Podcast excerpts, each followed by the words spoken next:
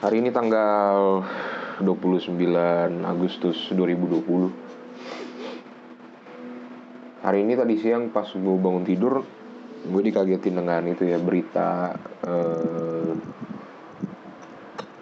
King T'Challa Yang diperankan Chadwick Boseman meninggal ya hari ini.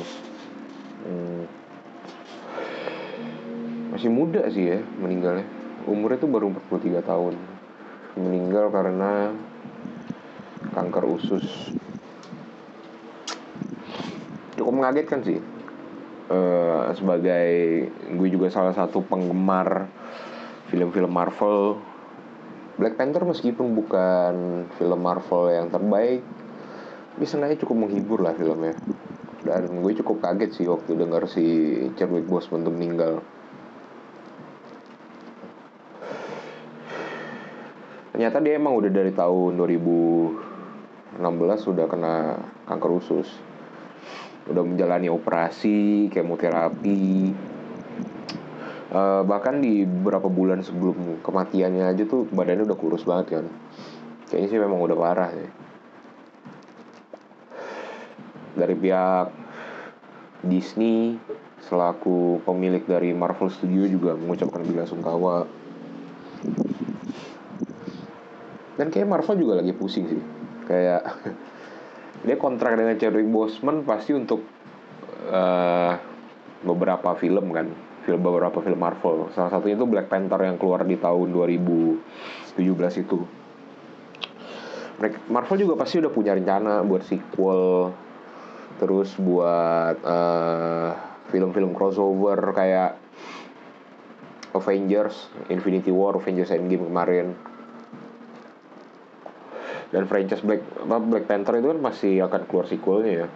Black Panther 2 Black Panther 3 mereka pasti lagi pusing tuh mikirin dari pengganti.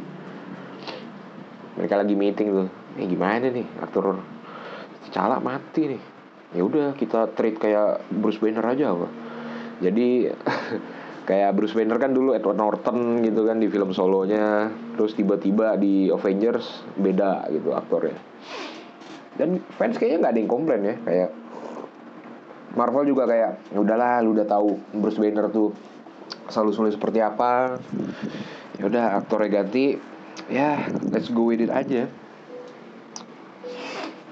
Seperti karakter sidekick yang di Iron Man kan juga begitu tuh. Uh, anjing namanya siapa ya? Kulit hitam juga tuh Aduh, gue lupa. Ya yang jadi yang yang aduh siapa sih namanya itu yang pakai kostumnya Mark II-nya Iron Man tuh. Kan dia juga ganti tuh. Di sequelnya si Iron Man. Mungkin mereka akan pakai cara itu sih untuk ngegantiin Chadwick Boseman sebagai T'Challa. Soal itu franchise entah berapa million dollar ya. Nggak mungkin sih. Paling ganti aktor doang. Jadi Chadwick Boseman menambah itu ya klasmen daftar orang meninggal di tahun 2020 Yang orang bilang kenapa sih di tahun 2020 ini shit banget? Banyak orang meninggal, terus corona, krisis ekonomi. Kalau terkait banyak orang meninggal, tiap tahun banyak cuy orang meninggal. Mungkin kebetulan aja tahun ini banyak orang terkenal yang meninggal. Kan orang orang umum kan hanya peduli terhadap orang terkenal yang meninggal ya. Ngasih kayak uh, ucapan rest in peace. Duh kenapa sih orang baik itu cepat sekali meninggalnya? Padahal yang dia tahu cuma orang-orang terkenal doang. Si Chadwick Boseman ini juga umur 43 Mungkin dia belum mencapai puncak karirnya ya di dunia perfilman dan dia udah meninggal. Saya sedih juga sih kalau dipikir-pikir.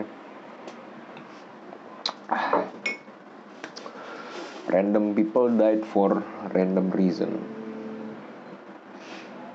Kayak uh, kan di tahun ini ada selain Chadwick Boseman meninggal terus juga ada Kobe Bryant, Glenn Fredly, Didi Kempot, terus Omas gitu dari nama-nama yang meninggal tahun ini sih hmm, sebagian akan dikenang sebagai legend sih.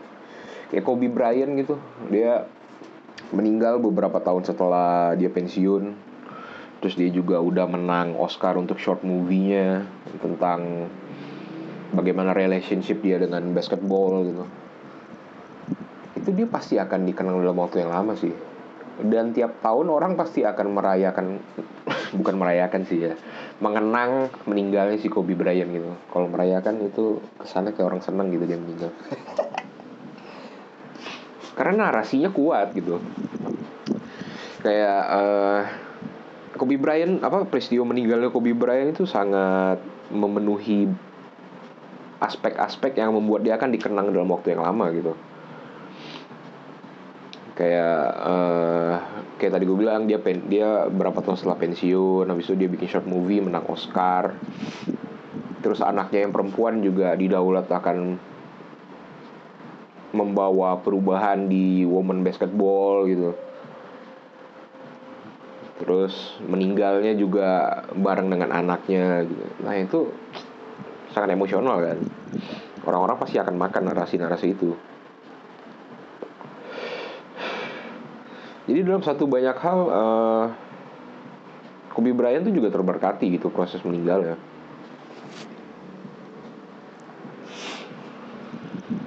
Karena yang dikenang bukan hanya Kobe Bryant sebagai atlet NBA, bukan hanya akan dikenang sebagai kepribadiannya yang nggak tahu ya baik apa enggak ya, gue nggak ikutin basket sih sebenarnya. tapi Prist apa uh, narasi-narasi sebelum meninggalnya itu timingnya pas banget sih kalau menurut gue timingnya pas banget sih. Ya mungkin nama-nama yang tadi gue sebut meninggal di 2020 tuh mereka mungkin nggak seberuntung itu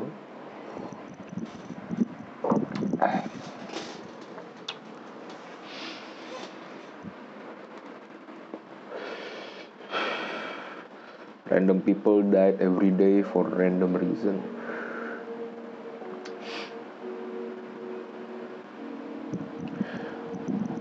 Kayak kalau orang biasa gitu yang meninggal. Kayak lu ngelihat uh, orang yang berpapasan dengan lu sehari-hari stranger di jalan gitu. Kalau mereka meninggal lu mereka nggak punya glory itu mereka kalau meninggal ya udah meninggal aja gitu. Mungkin yang sedih dan mengenangnya mungkin hanya orang-orang terdekatnya. Kayak misalnya lu ngeliat ada bapak-bapak gitu yang bawa motor terus meninggal ketabrak oleh truk. Orang di sekitar yang melihat proses kematiannya itu mungkin akan merasa ngilu gitu ya merasa ngilu merasa uh kayak lu tau lah baru habis ngeliat orang meninggal di depan mata lu gitu ya.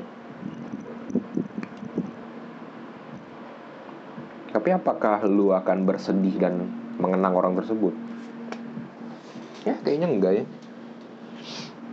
Paling yang bersedih dan mengenang dia ya keluarganya gitu. Istrinya anaknya. Itu juga kalau keluarganya harmonis ya lu bayangin kalau si bapak itu uh, rumah tangganya berantakan terus anaknya apa misalnya dia bercerai dengan istrinya terus dia punya seorang anak perempuan anak perempuan yang nggak suka dengan bapaknya gitu dia tinggal di rumah ibunya. Terus si laki-laki ini orang tuanya juga udah pada meninggal. Siapa yang bersedih di pemakaman dan mengenang orang tersebut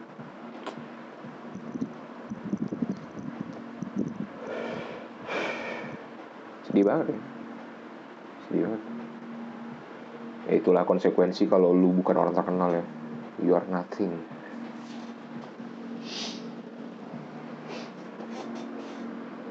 Gue dulu waktu SD punya seorang temen ya.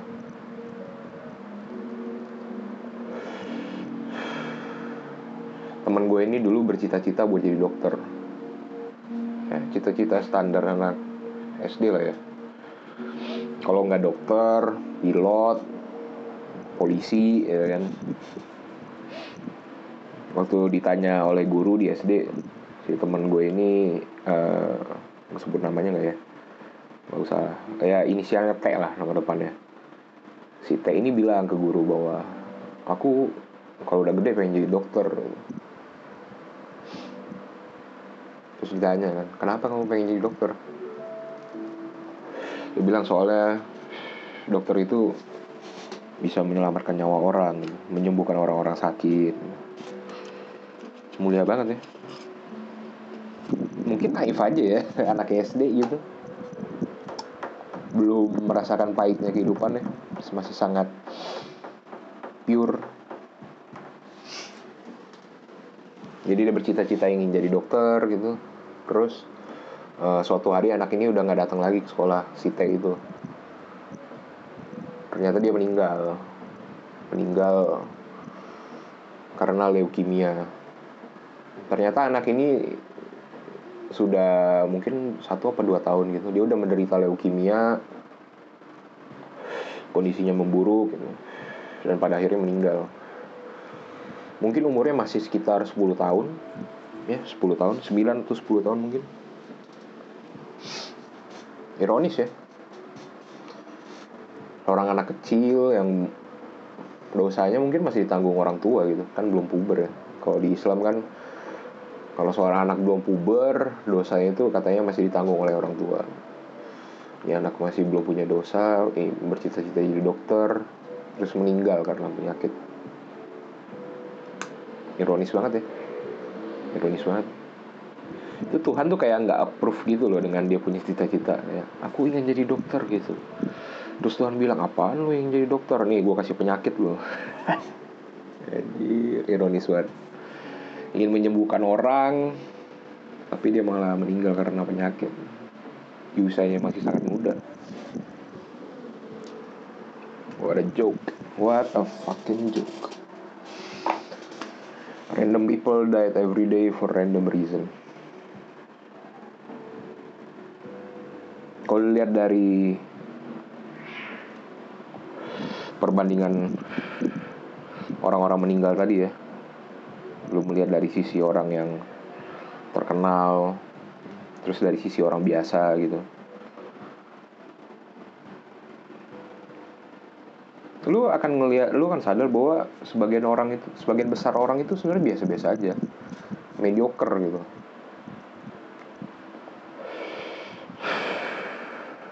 terkadang tuh orang suka merasa bahwa dirinya itu spesial.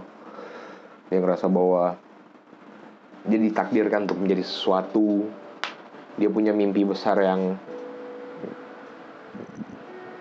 kalau dia bekerja keras akan tercapai itu suatu hari nanti. Ya. Teman gue si T itu juga berpikir demikian mungkin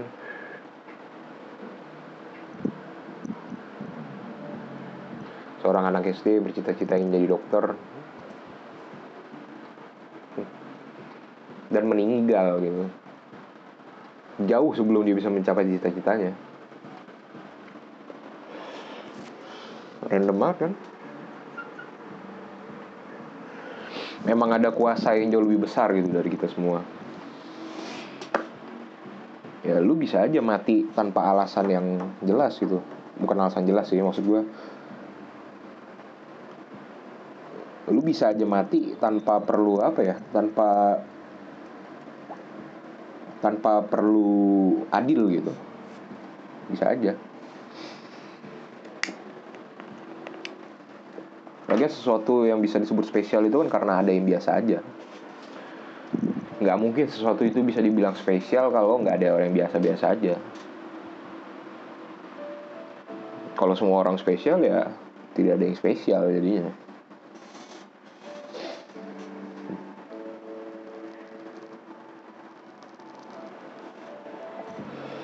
coba lu lihat. Hidup itu seperti lempar dadu gitu. lu kayak misal main judi gitu ke kasino gitu. ya anggap aja seperti lempar dadu. Lu berjudi gitu. Lu nggak akan tahu apa yang akan lu dapet gitu. Ya misal lu main poker kan juga begitu kan. Ada dealer yang membagikan kartu kepada pemain-pemainnya lu nggak akan tahu itu kartu apa yang lu dapet kalau lagi apes ya lu mungkin akan fold di awal. Dan meskipun lu tetap yakin gitu bahwa dengan kartu yang gue punya nih mungkin gue bisa menang gitu. Tapi kalau kartu pemain lain lebih bagus dan lu mempertahankan tangan lu lu mungkin tetap akan kalah gitu di ujungnya.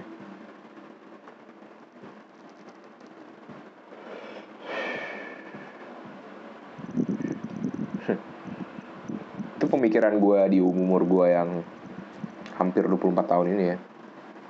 Gue jadi inget dulu waktu SD uh, cara pandang gue terhadap dunia adalah uh, gue kan dulu suka main game ya main PS gitu game PS uh, gue membayangkan hidup gue tuh seperti uh, karakter di game gitu. Kayak misal lo tahu GTA San Andreas gitu kan karakter utamanya si Carl Johnson gitu. Gue tuh suka membayangkan bahwa gue tuh dunia ini seperti dunia game itu. Dan gue itu adalah main karakter di dunia tersebut. Orang-orang lain yang ada di hidup gue itu hanyalah NPC mereka exist hanya untuk menjadi karakter sampingan yang akan berpapasan dengan gue di waktu hidup. Jadi gue bayangkan diri gue seperti karakter utama di game. Anjir, naif banget ya cara pikirnya ya. Cara pikir yang anak-anak banget lah. Dari cara pikir itu waktu SD terus gue di hampir umur 24 ini ya hidup tuh seperti lempar dadu gitu. Apa yang lu dapet tuh lu nggak tahu gitu. Dan akan berbeda. Dan di saat lu ngeliat orang lain dapet hal yang lebih baik dari diri lu lu akan melihat dan lu akan merasa nggak adil gitu kenapa sih ini orang bisa punya kartu yang lebih bagus daripada gue gitu? Apa sih yang membuat dia pantas mendapatkan itu sedangkan gue enggak? Ya jawabannya nggak ada nggak ada alasannya gitu. Nggak ada. Kalau lu sering merasa kayak kenapa sih hidup gue sial banget? Kenapa hidup hidup gue shit banget gitu? Ya semesta akan menanyakan balik kepada lu gitu. Karena ya kenapa nggak lu? Kenapa harus orang lain gue maunya lu apes ya nggak perlu ada alasan yang jelas. Hidup lu shit ya nasib lu shit.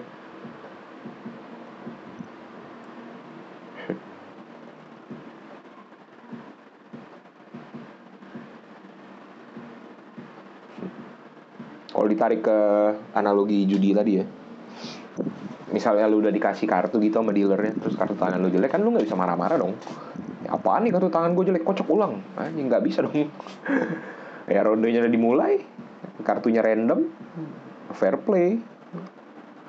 Fair playnya adalah ya sebagian orang dapat kartu bagus sebagian orang enggak gitu. Ya lu kalau mau ya lu kalau mau mendapatkan kartu yang bagus ya lu mesti coba lagi gitu. Lu kalah di game ini coba di game berikutnya mungkin dapat kartu yang bagus. Kalau lu dapat game berikutnya itu loh pertanyaannya permasalahannya. Kalau lu hanya punya uang untuk sekali game gimana? Semua dipertaruhkan di situ. Sedangkan ada variabel yang nggak bisa lu kontrol yaitu luck. Gimana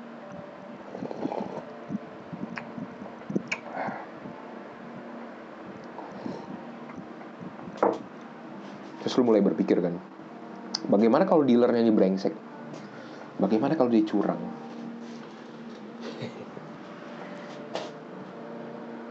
dalam analogi ini dealer siapa? The higher being.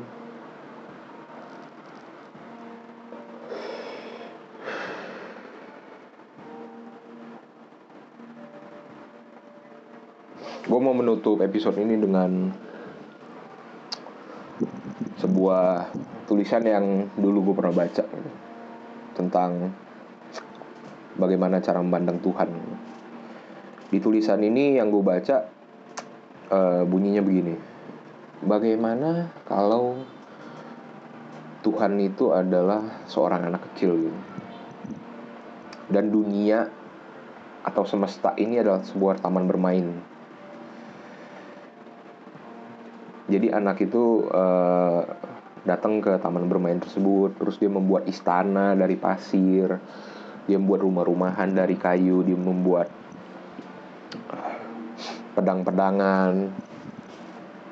Dan dia sangat menikmati proses itu proses bermain lalu setelah bosan mainan-mainan yang udah dia buat tadi itu ditinggalin gitu aja. Lalu anak itu pergi mencari hiburan di tempat lain Bagaimana kalau dunia ini seperti itu?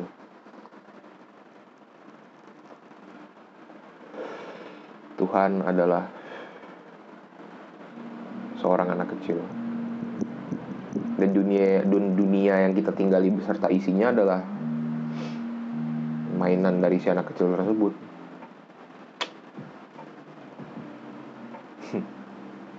Dah, segitu aja. Dah.